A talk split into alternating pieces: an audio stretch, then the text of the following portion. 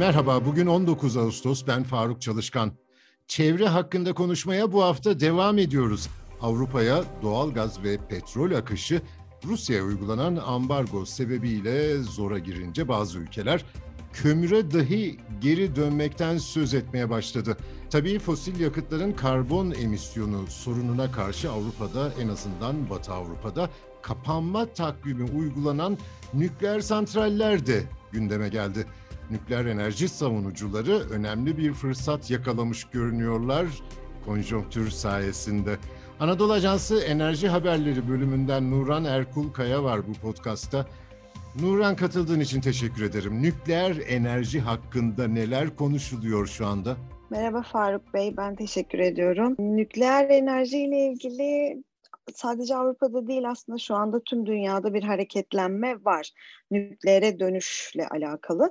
Özellikle bu sizin de bahsettiğiniz gibi Avrupa'ya gaz akışının ve e, Rusya'dan gaz akışının ve petrol akışının da sekteye uğramasıyla ve tabii talebin de aynı şekilde e, devam etmesinden dolayı e, bir arıza ihtiyaç, daha fazla arıza ihtiyaç var ve bu arzı da e, kömür ve nükleerde de aramaya, yeniden aramaya başladılar diyeyim en azından. Bilindiği üzere iklim politikaları kapsamında Avrupa Birliği'nde son yıllarda e, yoğun bir şekilde nükleerden çıkış ve kömürden çıkış politikası uygulanıyordu. Avrupa Birliği ülkelerinde dahi şu anda nükleerden çıkış ertelenen bir politika haline geliyor. Örneğin Belçika nükleer reaktörleri devreden çıkarma plan, planını ertelemeye karar veren ilk ülkelerden biri oldu. Ee, ülkede iki nükleer reaktörün kapatılma tarihi 10 yıl süreyle ertelendi şu anda. Son 10 yıldır kademeli şekilde nükleer santrallerini kapatan Almanya'da ise Başbakan Olaf Scholz kalan 3 reaktörün kapatılmasını ertelemeyi önerdi. Diğer yandan e, Birleşik Krallık'ta bir e, nükleerle ilgili bir hareketlilik görüyoruz. Temmuz sonunda 6 milyon hanenin elektriğini karşılayacağı öngörülen Sizewell C projesi için e, proje geliştirme izni verildi. Yine Hollanda'da iki yeni nükleer reaktör yatırım yapma planı var.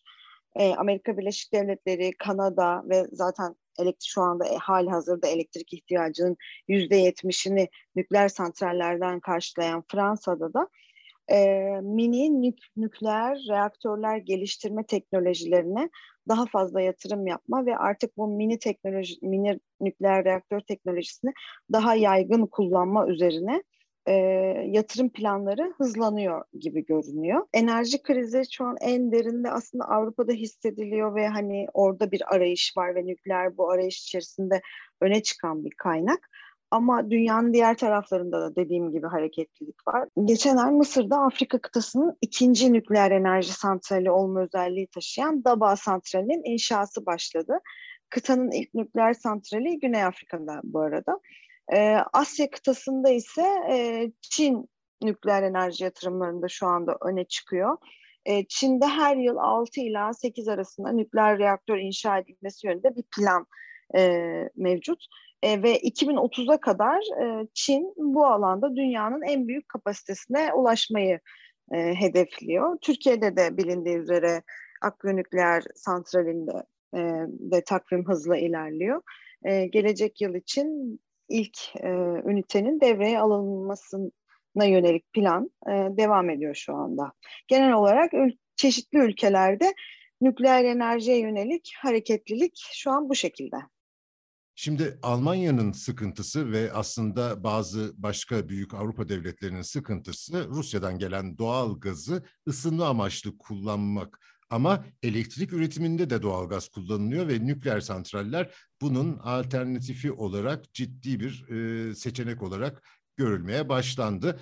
Peki e, nükleer santrallerin hali hazırda elektrik üretimindeki payı hakkında ne biliyoruz? Evet doğru. E, tabii ki gaz elektrik üretiminde de kullanılıyor ama gazı sadece ısınmada kullanabilmek ve elektrik üretiminde başka kaynakları değerlendirebilmek adına işte zaten kömür ve nükleere doğru bir e, hareketlilik ve eğilim var. Avrupa'da e, nükleer e, elektrik üretiminde şu an yüzde 25 paya sahip. Tüm dünyada baktığımızda ise e, elektrik üretiminin yüzde 10'unu sağlıyor ve e, nükleer e, düşük karbonlu bir elektrik üretim kaynağı olarak değerlendiriliyor. Yani e, elektrik üretirken neden olduğu emisyon örneğin kömüre göre çok çok daha düşük. Ama tabii bu santrallerin de barındırdığı başka e, endişeler ve düşünceler mevcut. Şimdi ben bunların üzerinden geçebilirim. Japonya'daki deprem sonrasında Almanya kapatma takvimi başlatmıştı. Üstelik sağ iktidar döneminde ve şimdi bu e, tekrar tartışılıyor. Nükleer enerji dediğin gibi karbon emisyonu konusunda avantaj sunuyor ama sunduğu çok daha başka tehlikeler, sakıncalar var. Tabii bir de nükleer atıklar. Kesinlikle. Zaten en büyük sorun e, nükleer santrallerle ilgili bu radyoaktif madde ve atıkların doğaya karışma riski. Bu nedenle bu atıkların insan sağlığından doğaya ve tüm ekosisteme çok büyük zararlar verme riski barındırdığı için e, nükleer santrallerde atık yönetiminin çok çok çok güvenli bir şekilde yürütülmesi, bu konularda hiçbir şekilde taviz verilmemesi gerekiyor ve herhangi bir kaza veya herhangi bir e, olay riski açısından, e, olayla karşılaşma riski açısından bunlar çok tehlikeli olduğu için, örneğin şu anda Ukrayna'da e, Zaporijya nükleer santralini Rus askerler ele geçirmiş durumdalar.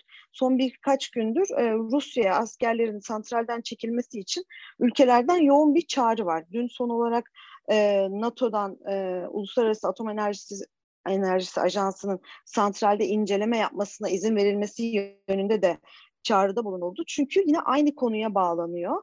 E, herhangi bir kaza, olay, bir patlama yaşanma e, riski durumunda Ukrayna ve tüm komşu ülkelerin halkları ve coğrafyası için e, felaket sonuçlara yol açabilecek bir durum. E, zaten Ukrayna'yı bu konuda hatırlıyoruz malum. Çernobil santralindeki felaket ve Sovyetler Birliği dönemindeydi o ve Türkiye epey bunun bedelini ödedi. Kesinlikle öyle, kesinlikle öyle. O yüzden şu anda e, Allah korusun ikinci bir benzer bir şey yaşanmaması adına orada e, santralde e, güvenliğin çok ciddi şekilde sağlanıyor olması lazım e, ve Uluslararası Atom Enerjisi Ajansı'nın orada inceleme yapmasına da e, yapmasına izin verilmesi yönünde de çok ciddi bir çağrı var bu nedenle. Nuran Erkul Kaya'ya çok teşekkür ediyorum. Bizi hangi mecrada dinliyorsanız orada abone olmayı lütfen unutmayın. Hoşçakalın.